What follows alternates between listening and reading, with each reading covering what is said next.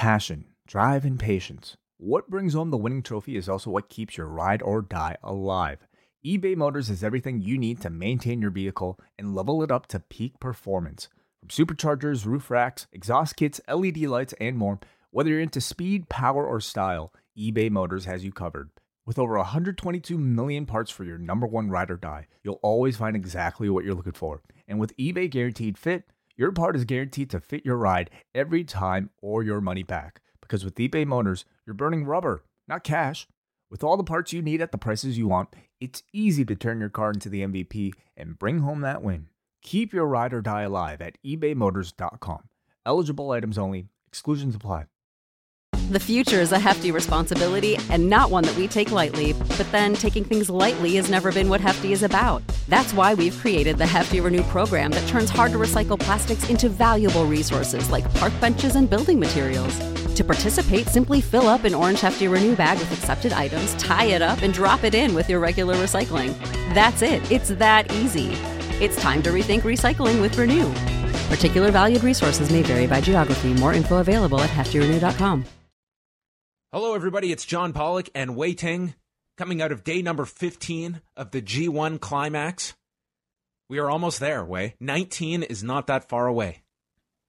It's within reach. I could see it. Um, the, the, the, the fog is starting to uh, dissipate, and I feel like I've, I'm finally seeing some land uh, at the end of this long, long, long journey. But it's been a fun journey. So let's sail together. Are you going to miss uh, talking to me every morning and every single day uh, in this fashion that we have at, at this volume? Well, um, I don't know. The answer is no. no, the answer is I talk to you every day anyway, regardless of whether or not like we're doing this show. Like this really is just you. You should be asking me if I'm going to miss talking to you two times a day, and uh, I guess that that is kind of what we're at at this point. So. pretty much, yeah. Uh, and yes, of course, of course, it's been nice. I, I feel like I'm I'm like you know in a pretty good routine. Although I will say like with this particular G1, um, I feel like the breaks have been longer. I don't know about you, but like I feel like it's been kind of a lot more evenly paced, where it does not feel perhaps as like you know uh, as much of a daily you know uh, occurrence really.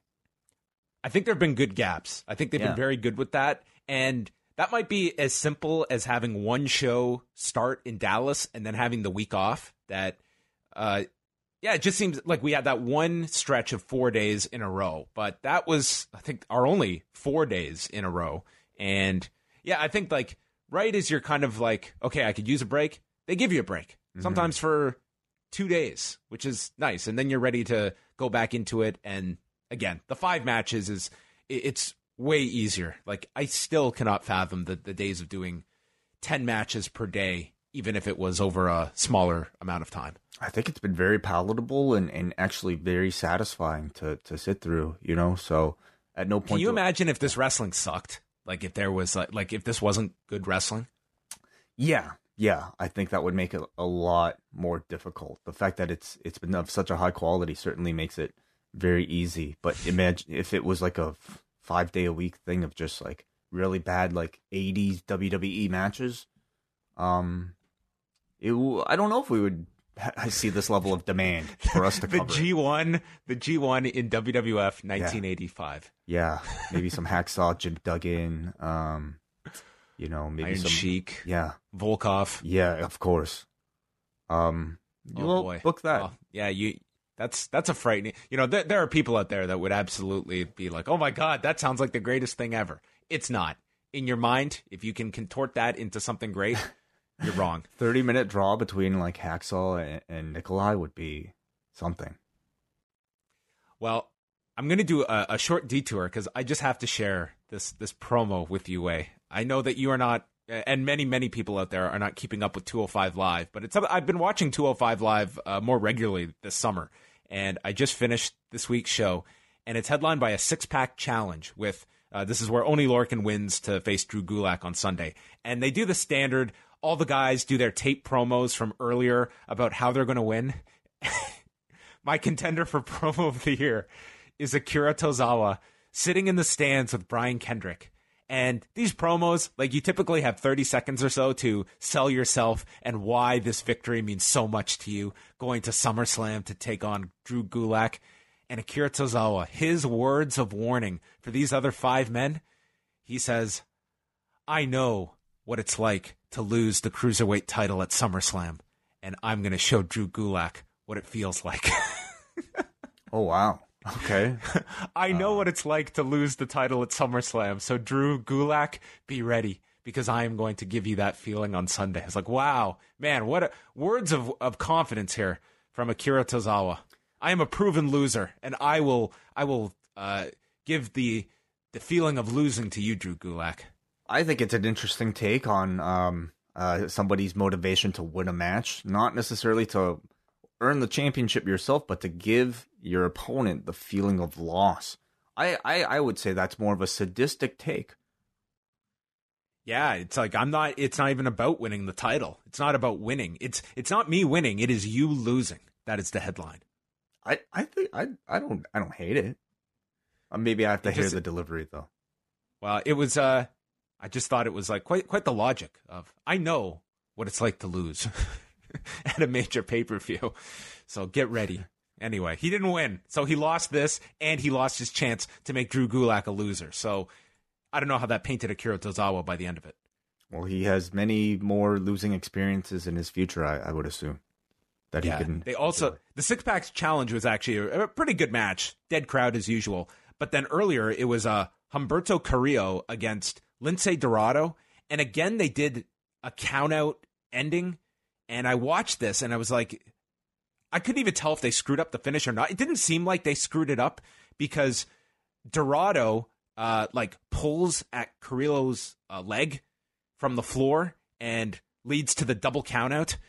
And it just seemed like it was like an awful ending. It's like, why would you book this? I mean, it but wouldn't be the first knows? time that happened in recent. Well, recent that's time. that's the only reason I thought about it because with Gable and Gallagher, it was a legit countout. Um, that wasn't supposed ending to be. with with Gallagher stumbling.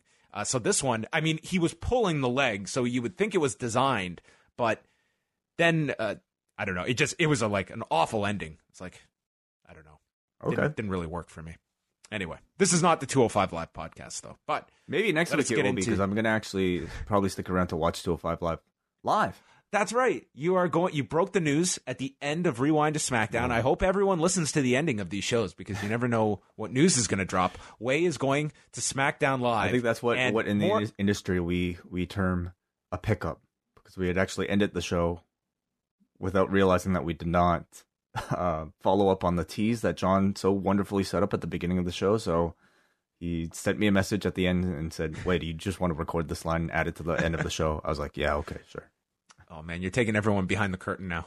Um, I am more excited, not so much that you're going to SmackDown, but who you're going to SmackDown with, and I really hope that you have some some observations for us I'm, on next week's it'll, Rewind to SmackDown. It'll be a family affair. It'll be a Ting family affair at SmackDown because not only uh, I'm, am I going to bring my brother who's in town, uh, my nephew is also in town. Um, he it'll be his first wrestling show ever. Actually, both of their first wrestling shows ever. Uh, I'm also going to take my girlfriend there, and it'll be her, her first wrestling show ever. However, wow. she is somebody who is fully up on all the storylines because she is forced to sit with me every Monday, every Tuesday throughout all this stuff. She does not pay that much attention, but you know, by by osmosis, I think she she fully knows who all the characters are. She has her opinion, so maybe I'll give you a report. So she's not actively sitting in front of the TV watching Raw and SmackDown, but it's it's right there in the background. Yeah, she'll make comments about like, oh my god, like this. What's wrong with this guy? Uh, she thinks Seth Rollins is really corny. So, yeah, we shall see. Well, I'm just I'm disappointed your dad isn't going. Well, yeah. Um, I I guess he's a little busy. Maybe that's something else to look forward to. Maybe he's more of an AEW guy. Well, that's that's for next week. That'll be uh, that that's become now the main event of the WWE's trip to Toronto. Is uh, the Ting family going to SmackDown Live next Tuesday? Before we get to the review, Today, I, I, do want to mention this is a free podcast. Uh, as, oh, yeah. as many of you are listening to right now, will will be able to realize I'm not a patron. How am I listening to this? This is a free show uh, that we we just choose to do occasionally, particularly I guess on a Wednesday when we have nothing else on this feed uh, to give you a sample of the G1 coverage that we have been doing over the past one, two, three, four, five weeks, five five and a half Yeah. weeks. So uh, this this these shows, if you're in, in involved in and into the G1, you can go back and uh, watch the G1 or watch select matches that we recommend, and then just get completely caught up right before the finals.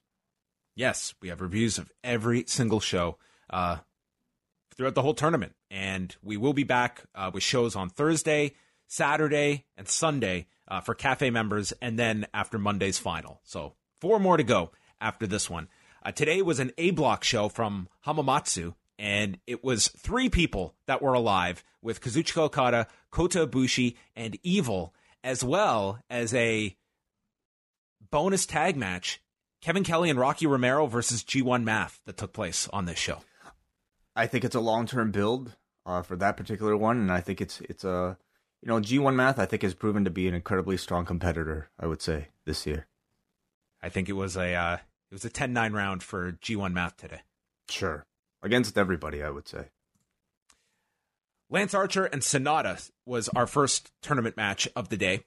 And Archer has four points and Sanada with six coming off that big win over Kazuchika Okada. And Archer immediately attacks Sanada on his way to the ring, even puts his mask on briefly. And then Sanada goes after his leg with a dragon screw. And Sanada goes to the floor. Archer comes off the apron with this somersault senton where he hadn't fully rotated yet as he just crashed into Sanada. This is a very large man doing this move, and that's kind of been Archer's whole gimmick in this G1. A large man doing things that you wouldn't expect him to be doing. A very fan friendly style. Yeah, he has not necessarily been wrestling. I mean, he's been wrestling, I would say, as a traditional heel in the sense that he's been really great at being entertaining in an annoying way, in a way that you know, like scaring little children in the in the in the audience. Uh, but in addition to that, throwing in very fan friendly moves like these flips. Archer took Sanada and he drove his head into the camera. Yeah, he What a what a what a shot!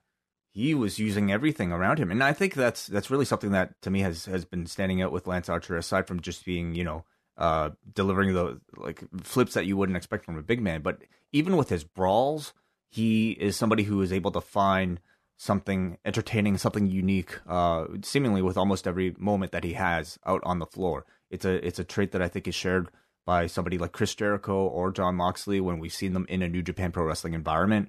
Um, they they are very entertaining when they're- they're not necessarily just stalling when they're out there. Archer hit him with a black hole slam, did that twisting splash out of the corner, and yelled, Everybody dies, and now he's going to fucking die. So, as he threatened murder, maybe this guy was the mystery attacker. Well, he tells you. I mean the the the mystery. He's straight up about, I am going to kill you. Whereas, this move is called "Everybody Dies." I guess so, yes. Really uh, narrows things down. Uh, Sanada goes back to attacking the knee of Archer. He avoided a chokeslam. The skull end gets countered into an inverted DDT by Archer. Then Archer hits an enormous chokeslam, misses with a moonsault off the top, and then Sanada goes up. He goes for the moonsault, landing on Archer's knees. He cradles him for a two count. Skull End gets stopped by the EBD claw, but Sanada gets to the ropes. Blackout is then turned into the Skull End. Archer rolls back, and Sanada leapfrogs to avoid the derailer and catches him with a Japanese rolling leg clutch at 10 minutes and 29 seconds. And I thought that these two styles really meshed with one another very effectively, and Sanada uh, definitely had a, a certain buzz about him coming off of the Okada win, and I was so glad that he didn't lose this match. It doesn't really matter points wise, but I think it would have just took taken a bit of air out of the balloon had he lost to Archer so quickly after the big Okada win. I agree. You know, it's not uh, in line right now for a title shot against Okada after beating him. I think it's it's important to keep him re- really strong up until that point. So I, I, you know, who does he have coming up after this? Sanada's last match is against Bad Luck Fale, who Jesus Christ, Sanada better win that match. I, I, I would expect him to to beat both of these men. Uh, you know, no storyline implications for this one. I really only wanted to see what Sanada could do with the Giant and what Archer could do with somebody as athletic and versatile in Sanada. And like you, I thought they had excellent chemistry. Um, you know, Archer, like I said, incredibly engaging throughout, even with his brawling and also his playing to the camera. Him just yelling random things at the camera to me has has has been something that's been able to set him apart from other big men that just simply coast on being large and like you know doing like Kevin Nash like corner chokes or anything like that. To me, like Archer is somebody who make, puts effort into making every moment seem interesting. Some really great counters here from both men's signature spots. The blackout chains perfectly to the skull end. Um, I feel like we only had a brief preview here of what these two could actually achieve if if given like a bigger bigger setting with with higher stakes. And I was kind of left, you know, salivating, wanting to see a, a bigger match between these two. It never overstayed its welcome. If anything, uh, just kind of whet my appetite. I go large, uh, one cream, one sugar. I went, went large, one milk, one sugar on this one. It was uh, the the styles just really meshed very mm-hmm. well together, and I would say there are people that certainly had better tournaments than Archer, but in terms of where someone was at the start of the tournament versus the end of it, has anyone increased their stock more than Lance Archer before and after? Well, that's a really interesting question. You know, talking about like most improved uh, as far as this G1 goes, because I think you have a number of candidates. You know, you look at somebody like John uh, Jon Moxley. Um, if you would consider that to be improvement, or maybe just the fact that you know he was perhaps held back for a long time and finally getting to show who he is in a tournament like this. And I think you also look at somebody like Kenta, who you could kind of put in that category as well. So I think it's an interesting debate. Maybe we'll have uh, at the end of the, the, the coverage. Next up, Hiroshi Tanahashi, eight points, taking on Bad Luck Fale, four points. And Kevin Kelly brought up his stats at the beginning, which I always enjoy. And our total match time for these two going into this match, Tanahashi has had two hours and three minutes of match time in the G1. Bad Luck Fale has had an hour and four minutes. And yet, when the, those stats were read, the daunting stat was that I've watched over 60 minutes of Bad Luck Fale matches in this tournament. and I don't know how that is possible. This guy has been at the absolute bottom of my tournament. Yes. Yes. Well, like I think he has worked himself out of a spot for next year. You know, um, I wonder. I wonder. I mean, I, I do feel like the I think the G one has room for versatility, uh, in, in the way of you know seeing men of various sizes, including somebody like the largest person on the roster. I feel like he'll get on, but, um, you know, I would love to see the the style change a little. Or if if he continues to wrestle, I think having shorter matches uh, would be better. So maybe you're looking at what is your like if you're looking at a target um, total match time for Bad Luck Fale within a G1, what what would that be for you, John? Um, 64 minutes over seven matches, way too much. I, I th- this guy to me, I I don't know. I'm just like five minutes tops is all I need. Five minutes over the, the course of, of nine matches. Yes, yeah, that would be wonderful. Yeah, not five minutes per match, five minutes total. That would be great. I just I, I don't see there there were past years where I understood the role of Fale and they would always keep him strong. But I think more and more that's been diminished. He's a year older. He's a year slower. Uh, they've kind of trivialized the grenade to the point that it's not even that protected of a finish any longer. He's not even booked into a situation where he's really really all that relevant to me when you have guys like Lance Archer, you have giants that are coming up. Like I would much rather next year, even if he's not ready technically, I would rather see a Hikuleo in this than Bad Luck Fale, who could be your next giant that's on the way up that can have your four to six points. Um, yeah. Well, I think the mobile giant certainly is, you know, replacing the the giants of old that just, you know, are big and and really that's it. It's the giants that can do flips. It's, you know, um your Brock Lesnar I even like Braun Strowman type type of giants that I think are a lot more versatile than Fale. Uh, but you know, I think Fale will have a job in New Japan for a long time, though. So, how many roles can they actually have for these types of giants? Well, I I think that there comes the time, like this year with Togi Makabe, that they had to make the call that this year you're not in. Yeah, and I think Fale, that's that would be my decision for next year. So Tanahashi immediately goes after Fale's knee. Jado gets involved using the kendo stick, and again Tanahashi, as he's been doing on the uh, did on the undercard on the last show, trying for the slam. Fale lands on top of him. Tana keeps going for the leg, hits a dragon screw leg whip, and then a figure four gets reversed.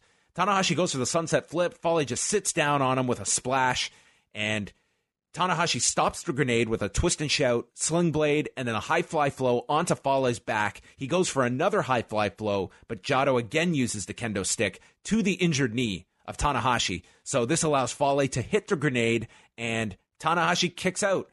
then blocks the bad luck fall. He goes for a backslide. Fale counters the backslide with his own backslide, and he pins Tanahashi in nine minutes and 59 seconds. A, a rather stunning upset. And Kevin Kelly's only comment about Hiroshi Tanahashi afterwards was, well, he can still get to 10 points. That's Tanahashi's storyline going into Budokan Hall. Well, he can still get 10 points. I mean, it's got to be a struggle trying to come up with like you know storyline points for all these guys in these types of matches, especially now that they're out of the tournament. And I guess the idea of having double digits um, is God, imagine imagine sitting down with Tanahashi and saying, "Hey, hey, Ace, uh, G1 winner from last year. Um, this year you're going to be out before the final week, and we're not going to have much for you going into Budokan. You're going to lose to Bad Luck Fale." and therefore you're probably going to have to work with this guy after the G1 because we gotta we gotta pay this off somehow. So okay. take all that and digest it. Listen, Tanahashi and Bad Luck Fale is probably what we're getting at Destruction next. next well, month. hey, like I know we spent like the majority of the past like three minutes talking sh- complete shit about Bad Luck Fale, but I thought this was a great David Goliath match. You know, and, and I would maybe go as far as to say this might might have been my favorite Fale match of the entire G1 from the get go, they wasted no time in giving us, I think, what we all really expected to see here, and that was Tanahashi's masterful selling. All Fale really had to do was like give Tanahashi an excuse to sell that knee. He could have he could Eskimo kissed his knee for all I care. As long as there's some physical contact between Fale and Tanahashi's knee, we knew we were going to get a good show. And that's what we got. It was masterful you're, Tanahashi. You're praising Hiroshi Tanahashi. This is very well, one-sided sure. praise. Well, yes, like, like literally, he was in the ring with a refrigerator, and he had a great match. Well, yes, I mean that that that that is what I'm saying. But uh, Fale, I don't think hampered it. it. You needed somebody as big as Bad Luck Fale in order to tell this story. And I I actually feel like Fale did a lot more than just you know Eskimo kiss uh, Tanahashi's knee. He was, I felt, legitimately working hard here to apply that pressure to Tana. He had some pretty good varied offense, and I say varied what uh, for him, okay? And at no point did I feel bored with him, which is more than I could say for a lot of his other output in this tournament. Um, unlike Sanada Archer, I don't know if I wanted to see more of this. I felt like nine minutes was a perfect length for this match. Um, Ten. 10, okay, whatever. 10 was a perfect length for this match. I didn't get bored, but I didn't really need to see more of it either. But I, I still thought this was thoroughly entertaining.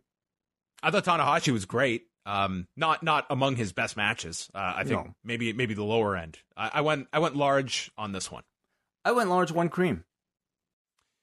Well, I guess then you're saying of the 74 minutes of Bad Luck Fale matches, this was your favorite 10? Um, yeah.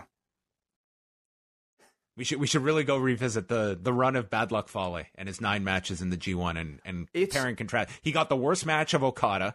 Yeah. Um, okay, okay, but but even if like the guy is really bad, if he's in there with the best wrestlers in the world, some of those matches are I think you can start you will be able to classify as good.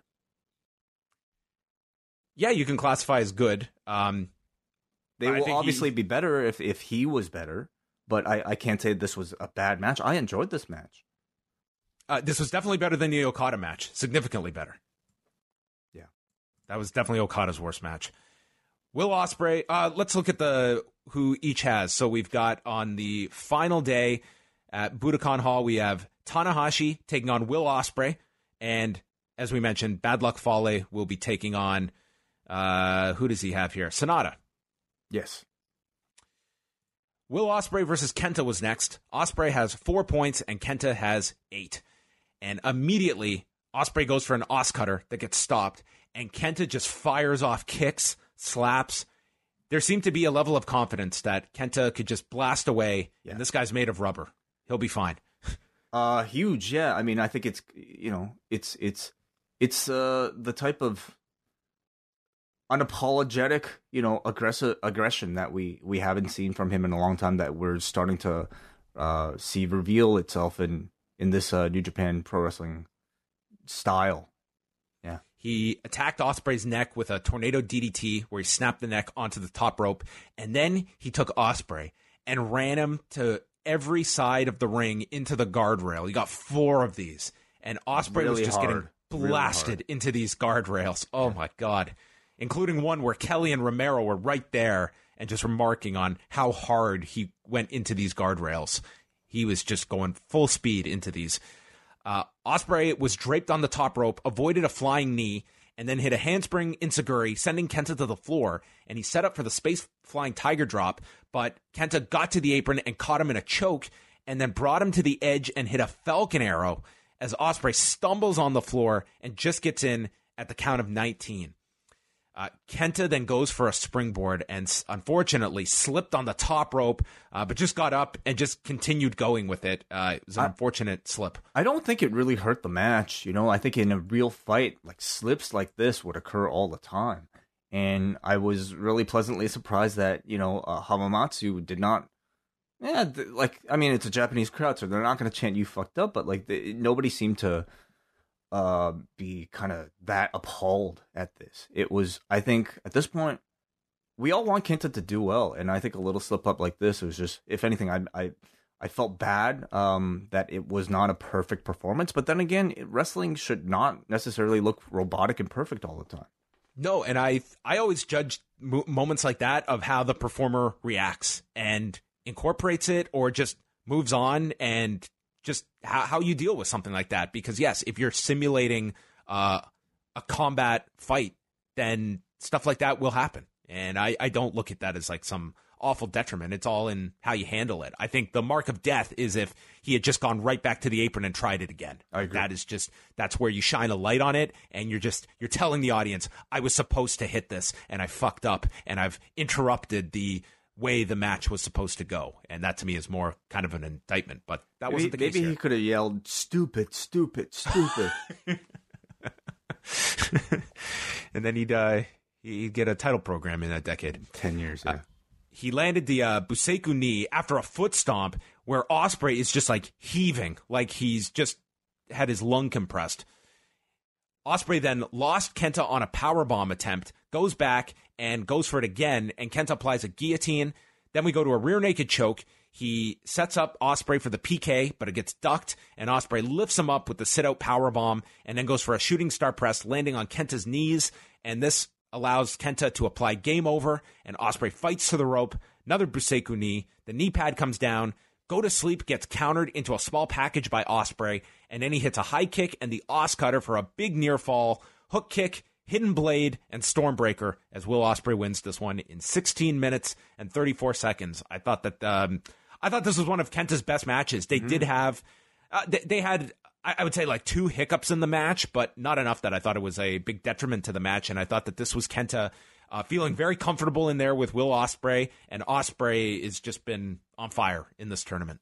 I think as a singular effort, it might have been my favorite Kenta match. You can certainly argue about whether or not it was his best match of the tournament, but I thought I thought this was like the most Kenta I think we've got to see see of Kenta in this tournament. And by that I mean, you know, it it it it felt like by this point he had certainly accomplished his goal in the tournament, which was to prove to the world that Hideo Itami is dead and that Kenta is back. I felt like he had that again that incredible like aggression where he was just not afraid of hurting somebody else and i think the whole world is better for it stiff throughout this entire thing and the type of kenta that i think we want like when you say oh i want to see a dream match between classic kenta and modern day will ospreay i feel like this is pretty much like what that i think dream match look would have looked like back then what it looks like now he was fast, kept up with Ospreay's pace, maybe a little too fast at times, resulting in some of those slip ups. But in the end, like really exciting back and forth.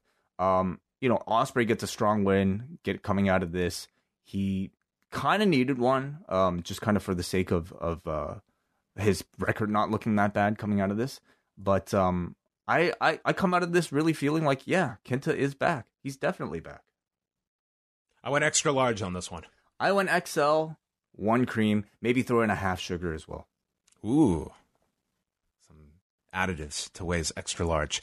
So Ospreay now has six points. We mentioned he has the match with Tanahashi, which certainly is going to be uh, one of great expectations for people. And then Kenta has Zack Sabre Jr. in his final match. So that should be an interesting one as well. Totally different from this one. Yeah, yeah, certainly. Kota Ibushi, Zack Sabre Jr. This is must win for Ibushi, who has 10 points, and Zack Sabre Jr. has six points coming into this one. So Zack goes after the ankle at the beginning of the match, and that was his full attention at the beginning of this, attacking the leg, attacking the ankle, and Ibushi got this brief comeback with a power slam and immediately leaps onto the turnbuckle for a moonsault and gets taken down by the leg. So he can't give an inch to Zack Sabre Jr., who just capitalizes and goes after the ankle and leg. Uh, Zack applied an STF, transitioned to a knee bar. Uh, countered a Zack driver, and he goes for a bridging suplex on one leg.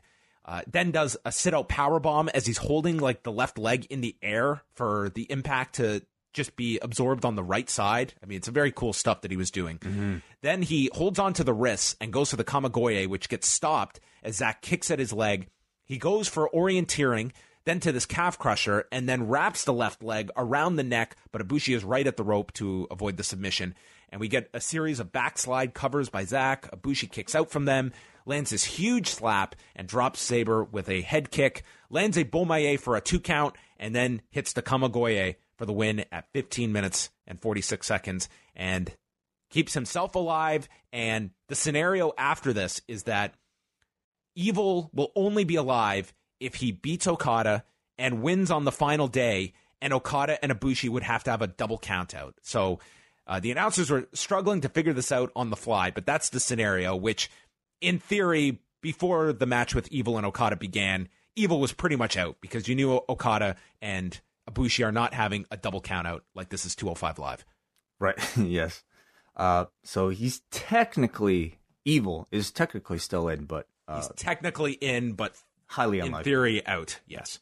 Yeah, I thought this match was fantastic. You know, really well told story with Zack working over that uh, ankle injury. I think it further shows Ibushi's really underrated, subtle selling. It's an element of his game that I don't think gets as much praise because he's so good at, at the flashy stuff. But you know, doing things like hitting that German and lifting one foot up because he can't apply pressure on that bridge to me is giving a whole lot of respect to the psychology of the match. It was also a technical battle that I think you would expect from a typical Zack Sabre Jr. match with great counters, great pin attempts. I love that the orienteering as a callback to last year's match uh, when I believe he beat him.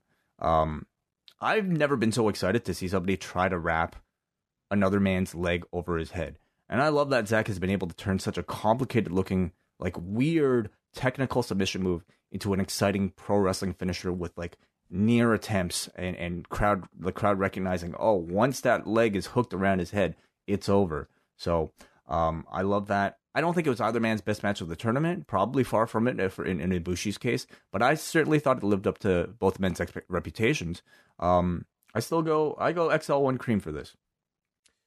I, I went XL on this one. Um, I, I, thought it was a very good match. I I feel that Ibushi. I feel he's definitely being somewhat conservative going into this final weekend and what is expected if you figure that he's got uh, an Okada main event, and in theory, if he's winning that match, an even bigger match on Monday. And I, I think that you've seen that. I think you saw in the Tanahashi match, like it was a match. It was a, like all his matches have been very, very good, but the expectations are very, very high when you're talking about Kota.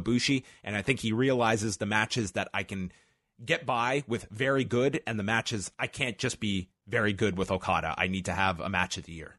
Yeah, I mean, and but even his very good is a lot of people's like best matches of of their entire career. So, um, I I'm perfectly happy with it. Uh, and I guess we could expect the real epic battles to come. And the main event, Kazuchika Okada versus Evil. Uh, Okada with 12 points and Evil with eight. So we went over the scenarios uh, of what has to happen here. Evil, of course, beat Okada in 2017 in the G1 in Osaka in what I still believe is Evil's best singles match of his career. And that did set up a title match later that year in Osaka with Evil losing that match at King of Pro Wrestling. So in this one, Evil reverses Okada and Irish whips him into the guardrail and then sends him over with a clothesline. Okada took over back into the ring and he's telling the audience to be quiet, and they kind of were. Uh, Okada hit a belly to back neckbreaker and top rope elbow and calls for the Rainmaker. Evil then is drop kicked off the top where he's seated to the floor. And Okada then runs at Evil and gets blasted with this chair thrown at his head. And then Evil doing the chair spot around the neck. Uh, back into the ring, everything is Evil gets stopped. Okada lands a drop kick. And Evil then.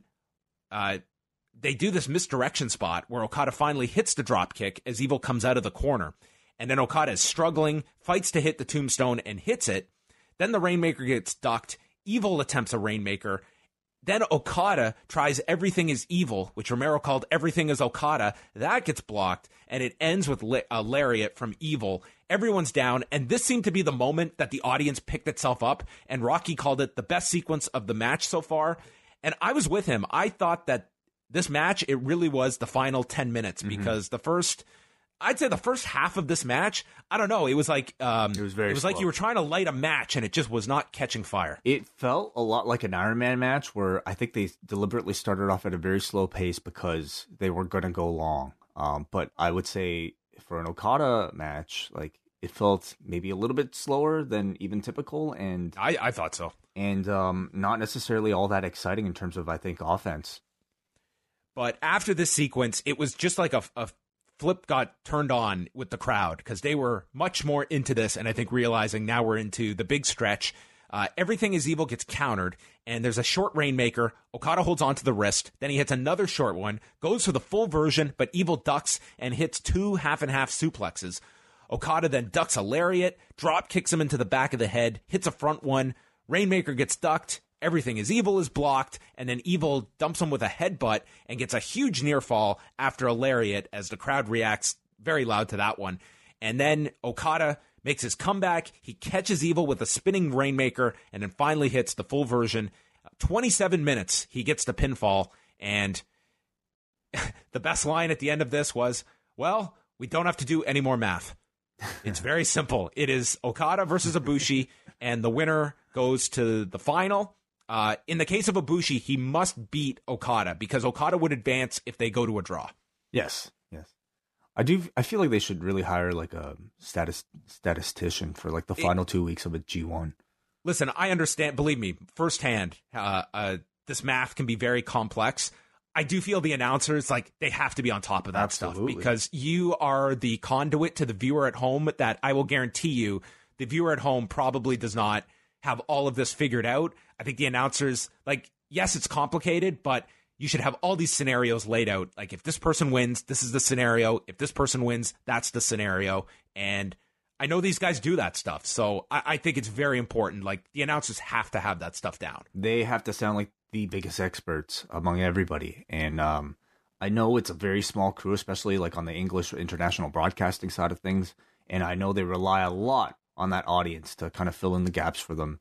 Um, but I I think it's important to do that though before the show and and not not have to fumble on the show because it, it, it was really away. bad with the evil stuff. Like they went back and forth like three or four times of whether he was in or out, and just trying to figure this out on the fly. And yeah, it takes away the credibility. And again, I think this is where somebody like Chris Charlton could really come in because you know, uh, it, at least judging by his Twitter account, he seemed to have these scenarios pretty well mapped out.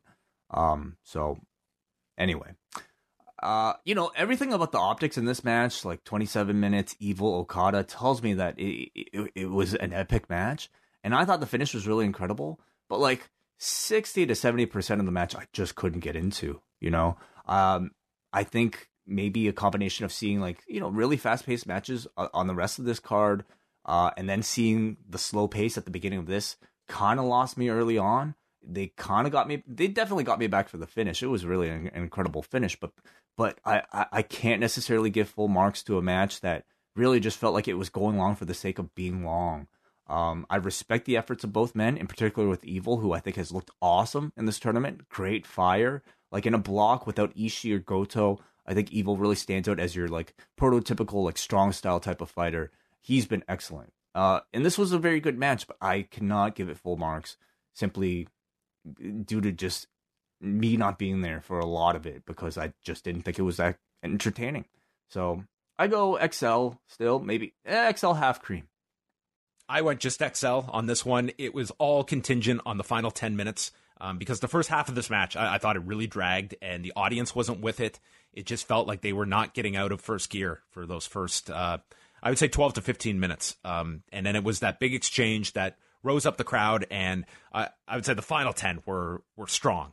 But uh, yeah, I only go XL on this one, and I wouldn't say it was the match of the show either. I I lean towards uh, the prior two matches. Uh, even even ahead of this one. Although I, I did think the ending was pretty dramatic. I thought the ending was more dramatic than the prior two matches. The So ending was that. was the loudest this crowd was all show, but as a full Yeah. match itself, I, I didn't think it was the best match. I thought I like Kenta Ospreay the most. So after this, Okada 14 points, Kota Ibushi with 12. So that is our final going into Budokan Hall on Monday, and we'll set up whoever is going to Monday's final. What, what's your prediction, Wai, For the final, For, with Okada and Ibushi? I feel like it'll be Kota Ibushi. I think so too. I think they're going to tease the draw. Uh, yeah, I think so too. Um, man, Okada going to the final would just, I think, take away so much of the drama. So, um, I feel like it'll be Ibushi. I think the bigger question is who he will be facing in the final in, from B Block. I think a lot of people that picked Ibushi Naito, I think they're going to be right.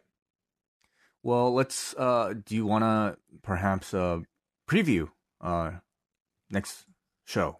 Yeah, let's look at the B block because this is uh, all over the place. So, uh, just to go over the points for the B block, Jon Moxley is on top with 10.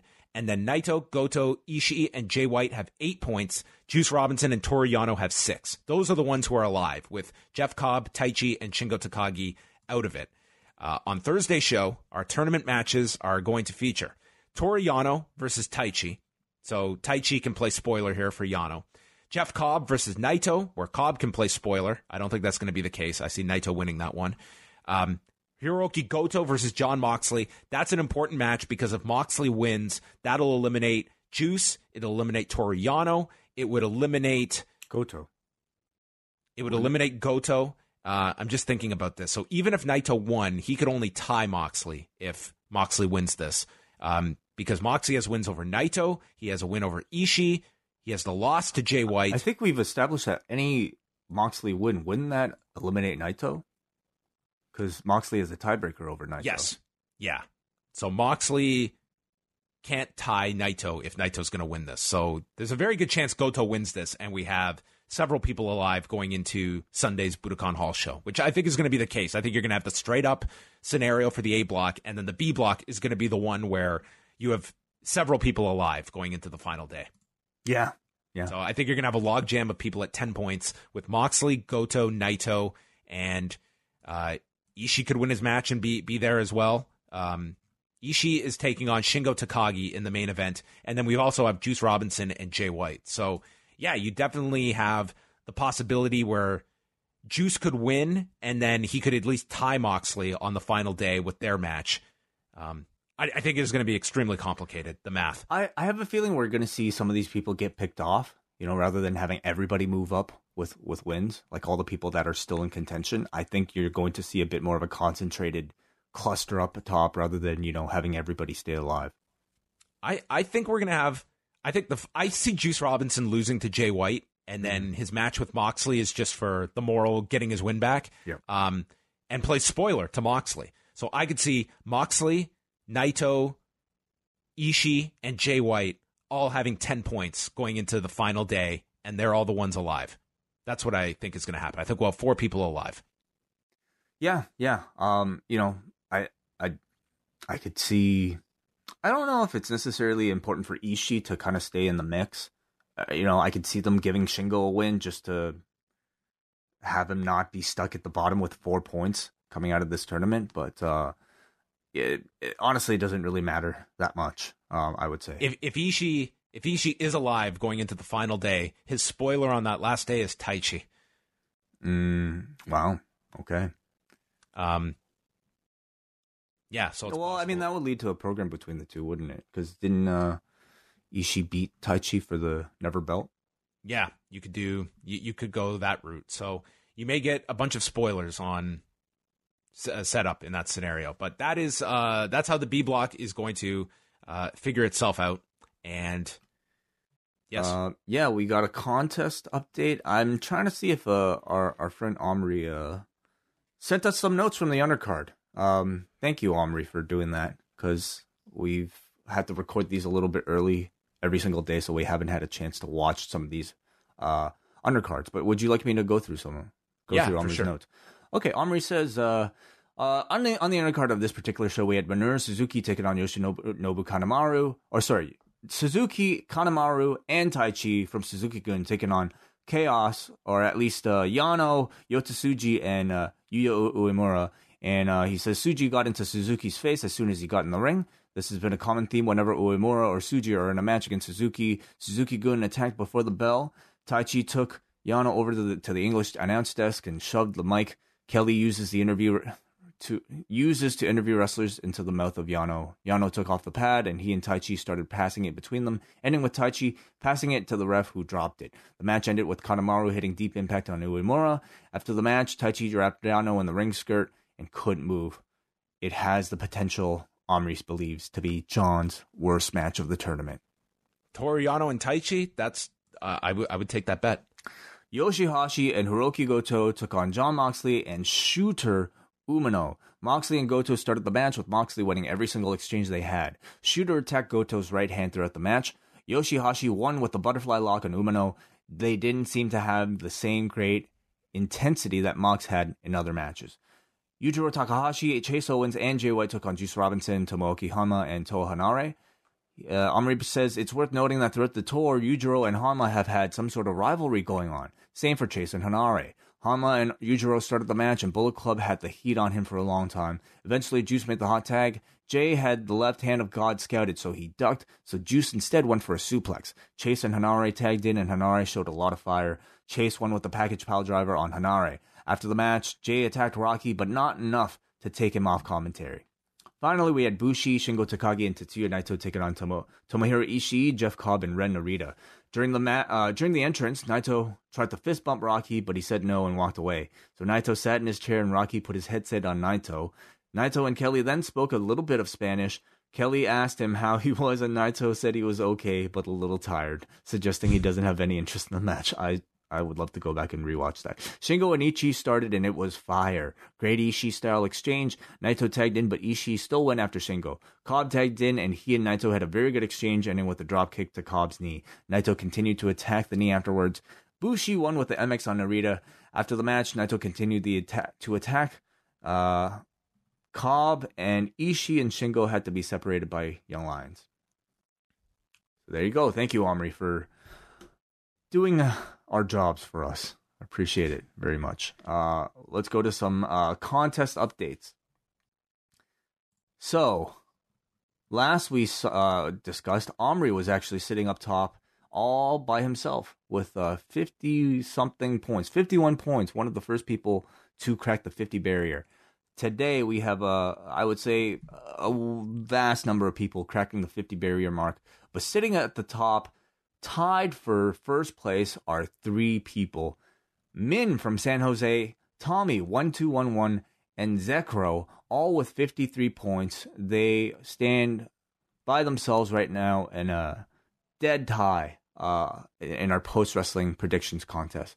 Standing in second place is the aforementioned Omri. He is tied with Mark Butler at 52 points, so still a very tight race for for, for number one. And then behind him is a cluster of ties for third place with Gavin Spears, Jacob Jensen, Jamie from Royal Leamington Spa, Jody Plant, Kevin Hare, Matt Ace, Mike S, Nicholas De Silva, and Wings, Paul McCartney's uh, band. There, wow. they they submitted an entry for the G1 as well, and Wings are sitting up uh, in this third place tie at 51 points. So, will they live or will they let die? In this contest. Yeah. This is this is our B block because there are many many different outcomes potentially. Uh, in the post wrestling family C block standings, this is really the, the tournament that I think uh, has um, really the, the, G1 math. Forget the, the calculators. Uh, set aside those. I think this is the only contest and the only rankings everybody needs to pay attention to. In the post wrestling C block standings, still sitting up top enjoying, I think, the the fruits of that uh, perfect card from uh, several events back. Mike Murray, fifty or forty nine points, sits atop, followed by Davey Portman, close behind at forty seven points, and then following him are Jamesy, forty six points, Wai Ting, forty five points. I have overtaken Vivian Murray at 44, so um, at least a bit of a moral victory for today there. Sitting behind Vivian Murray is Benno coming up with 43 points. So I think the D block is is uh, race is starting to heat up between me, Vivian, and Benno. Uh, and at the very bottom, Randobot 2000 sits at 38 points. Davey's girlfriend 35 points. Wow. Well, uh, is anyone? I guess we have some mathematical eliminations then. I guess so. You're right. Well, uh, there's only there's only uh, well one, there's one more show. All right. Well, there's four shows, so 20 points are at stake. So points. maybe not. Yeah. So Mike can, can get can go over 20, and Davey's girlfriend could go finish with 55 points potentially. So, it's possible. Maybe all of Mike's luck has run out, and he's he's yeah. cashed out when it's most important. So it's still anybody's race. All right. Well, uh, stay tuned, everybody, for the latest. And I guess we'll be announcing the, the winners on Monday's show. Uh, unless that there's, I think, a tie coming out of the B block final. So, yeah, either Monday or. Sorry, you mean Sunday? Well, I was I was talking about Monday after after the finals. Well, I mean, the way that the tournament works is if there's a, there could be a winner already by the end of the B block. Okay. Well, we can announce it whenever we know who the winner is then. Yeah. All right. Uh, as far as um, upsets on this particular show, not any to note except for one that was I would consider a pretty big upset here because only 14% of people predicted Bad Luck Fale to beat Hiroshi Tanahashi. Well, now we'll have a we'll probably get a big uh, rematch between the two now. Yeah. All right. Uh, before we go, I just want to quickly look at this interview that uh, Jon Moxley did with uh, with Nikkan Sports in Japan, and kind of talking about his status with New Japan and also uh, coming to New Japan. Uh, now, this is uh, it's translated, so some of this is kind of broken English. But he was asked about leaving the WWE and coming to New Japan, and he stated that he was a big fan of Japanese professional wrestling. "Quote: I wanted serious professional wrestling, not entertainment that played crappy characters." I knew that was my origin and that Japanese wrestling was such a serious place. At the time of WWE, I went to the place, told by the company, and fought as I was told. Same as chained. Now it's my freedom to do anything. You can fight, get experience, knowledge, and enjoy life all over the world. It's like this man has left prison. Um, says that uh, New Japan, it's much more serious and it's not like dancing foolishly. Dancing, dancing foolishly. foolishly. Hmm. Yes. So, I mean, this guy, he was hardly being prodded by these questions, but was uh, going out of his way here to to paint one well, uh, versus the other. The Jericho interview was really the same. Like Jericho really got had like what like five questions in that whole podcast, and it was just like Jericho getting all this off his chest. Or sorry, or Moxley, I mean. Uh, he went on. He talked about uh, wrestling at, at Korakuen Hall was obviously a big deal for him. He called it a sacred place and was uh, one of his life's goals to compete there. And then he was asked the big question What are your plans after G1? Can you participate in New Japan again? And he said, Fortunately, there is no problem in fighting in New Japan while belonging to an American organization, meaning AEW. In the future, I can always show up in Japan and play games. And they followed up by asking about his participation at the Tokyo Dome next year. And he said, naturally, I want to do it at the Tokyo Dome. If you win the G1, you can fight at the main event of the Tokyo Dome. And that's obviously what he wants to do. And he was asked who you would like to face in the future, and his only answer was Minoru Suzuki. Oh, so, awesome. So, so awesome. that seems to be probably where things are going. But I think that's a very interesting note the fact that he has obviously a similar deal to Kenny Omega, where he has the ability to new to do New Japan dates. Um, I'm sure he's gonna have to work it out around his AEW schedule, but it looks like there's there's nothing preventing him. And based on how he's been booked, I I think that's as much a guarantee as you can imagine that he's going to be on at least one, if not both, of the Tokyo Dome shows.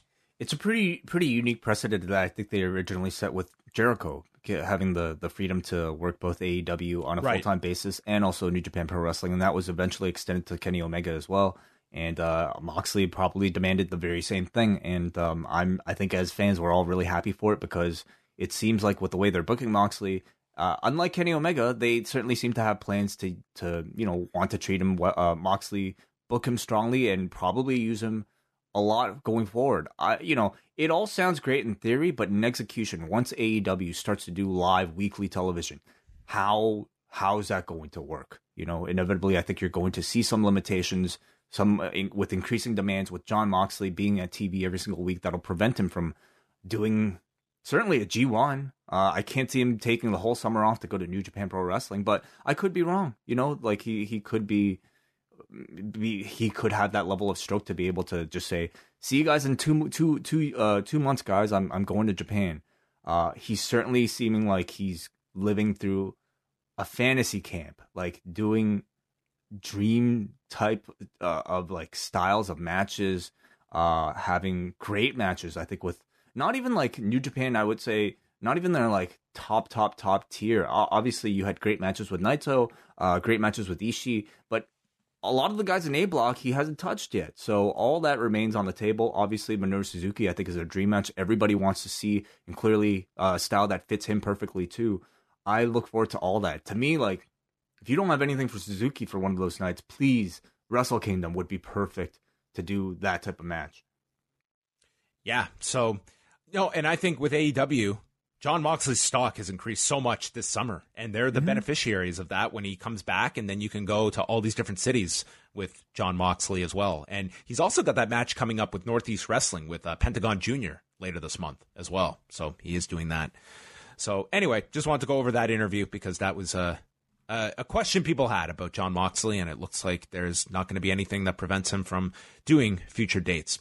So that's going to wrap things up. I want to thank everyone that tuned in. Uh, whether you are a member of the Post Wrestling Cafe or checking this out for free, uh, we do multiple bonus shows per week up at postwrestlingcafe.com. You can sign up. It is uh, $6 US per month, and you get not just all of the extra shows each week, but access to our entire library that includes all our G1 shows, rewind aways, ask aways, double shots. You get access to all of that instantly, and it helps keeps all of this running. And 20% off for the next five days at the Post Wrestling Store. 20% off of everything, including our t shirts and our hats.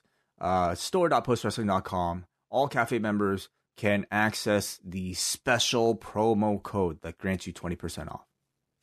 And that is going to wrap things up. We'll be back on Thursday with a G1 show for Cafe members, and we will have the Cafe Hangout live at 3 p.m. Eastern Time.